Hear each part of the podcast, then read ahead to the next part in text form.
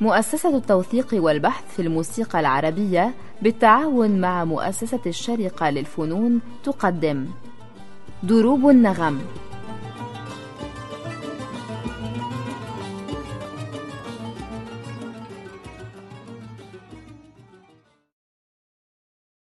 أهلا بكم أعزائي المستمعين في حلقة من حلقات دروب النغم. نواصل فيها الحديث عن العود مع الأستاذ مصطفى سعيد. طيب أستاذ مصطفى سعيد آه، تكلمني عن تسجيل الأصبجي اللي يشبه التركي. ما هو زي ما قلنا ان هو نظام موسيقي واحد. فإنك تعرف تعزف زي ناس تانيين هي كأنه بالظبط أنت بتتعلم لهجة كلام تانية. مش حاجة صعبة. يعني هو نفس النظام النغمي فهو أكيد إنه التقى بعازفين أتراك وأكيد إنه هو سمع اسطوانات زي اسطوانات مصر لإبراهيم أفندي أو سادات أستبراك أو غيره كتير أو عودي حرنت وتأثر بيها وحب هذا الأسلوب. وبما أنه عنده رشاقة تقنية في إيده الشمال وإيده اليمين وكله فده بالنسبة له إن هو يحاكي هذا الأسلوب أو يعزف يستنبط منه أسلوب خاص به هو كمان ده كان أمره سهل بالنسبة له لأنه المقاومات التقنية عنده. فسهل إن هو يلقط لهجة تانية في العزف. طيب نسمع المثال ده. يلا.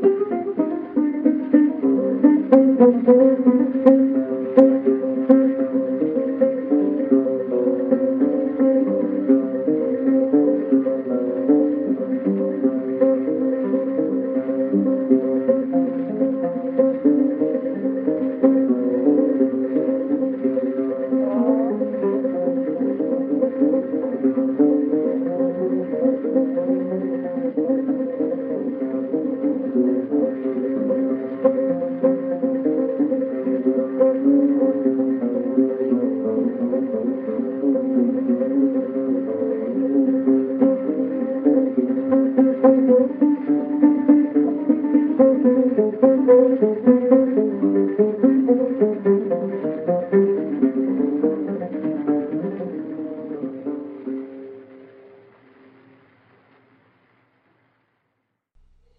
مصطفى إيه رأيك تكلمنا عن أمين المهدي؟ أمين المهدي هو عازف عود هاوي أو موسيقي هاوي ما قالش أبدا إن هو حد محترف. ومع ذلك هو واصل لكفاءة على الصعيدين النغمي والتقني كويسين خالص. سجل مرة واحدة بس في أوديون شركة أوديون. وبعدين كان له وصلات في الإذاعة المصرية بعض منها سجل برضه. هو سجل في أوديون سنة 27 أول ما اسطوانات أوديون اتسجلت بالكهرباء. وبعدين في بعض الهواة سجلوا له من الوصلات اللي كان بيعزفها للإذاعة اللاسلكيه للحكومه المصرية في الثلاثينات. اسطوانات أوديون أمين بيه المهدي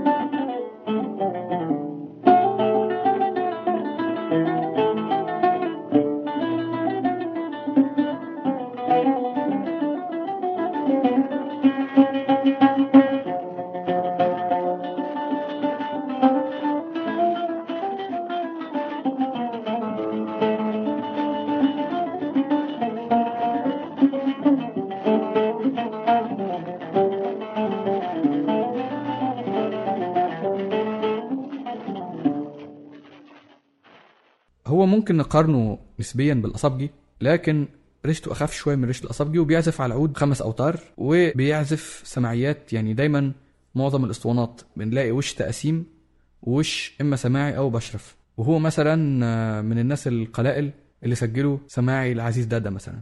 وقتها ما حدش سجله. يعني بعدين بنسمع في تسجيلات صالح عبد الحي في الأربعينات والخمسينات هو سجله سنة 27 ما بقولش إن هو ما كانش بيتعزف أكيد إن هو كان بيتعزف في الأداء الحي لكن ما حدش سجله قبل أمين المهدي. ممكن نسمعه؟ يلا. اسطوانات أوديون أمين بيه المهدي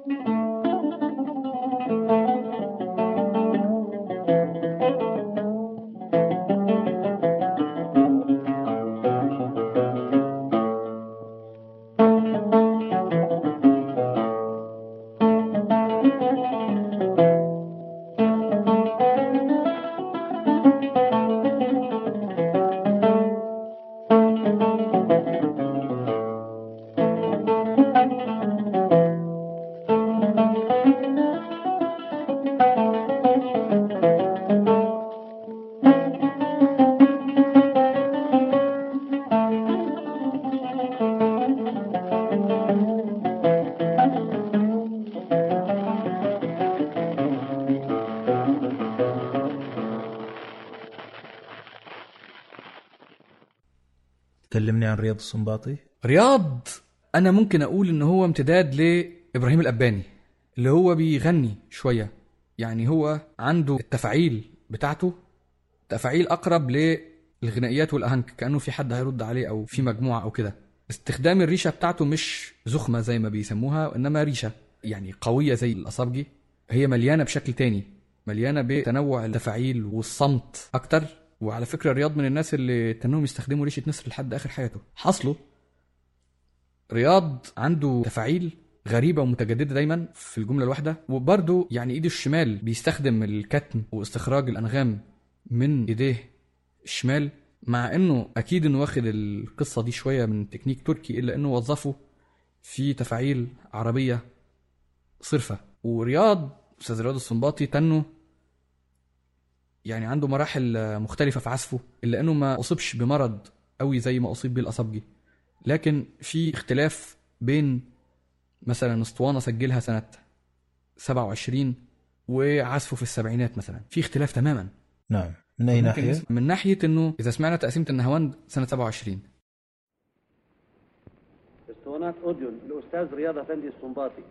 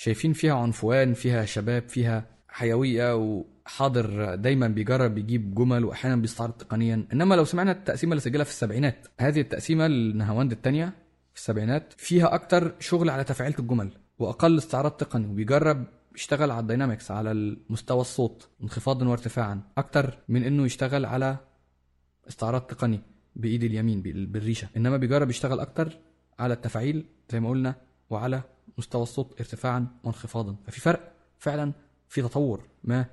وده طبيعي ده أمر طبيعي. الإنسان دايما بيتطور. نسمع تقسيمة النهاوند الثانية نفسها اللي في السبعينات.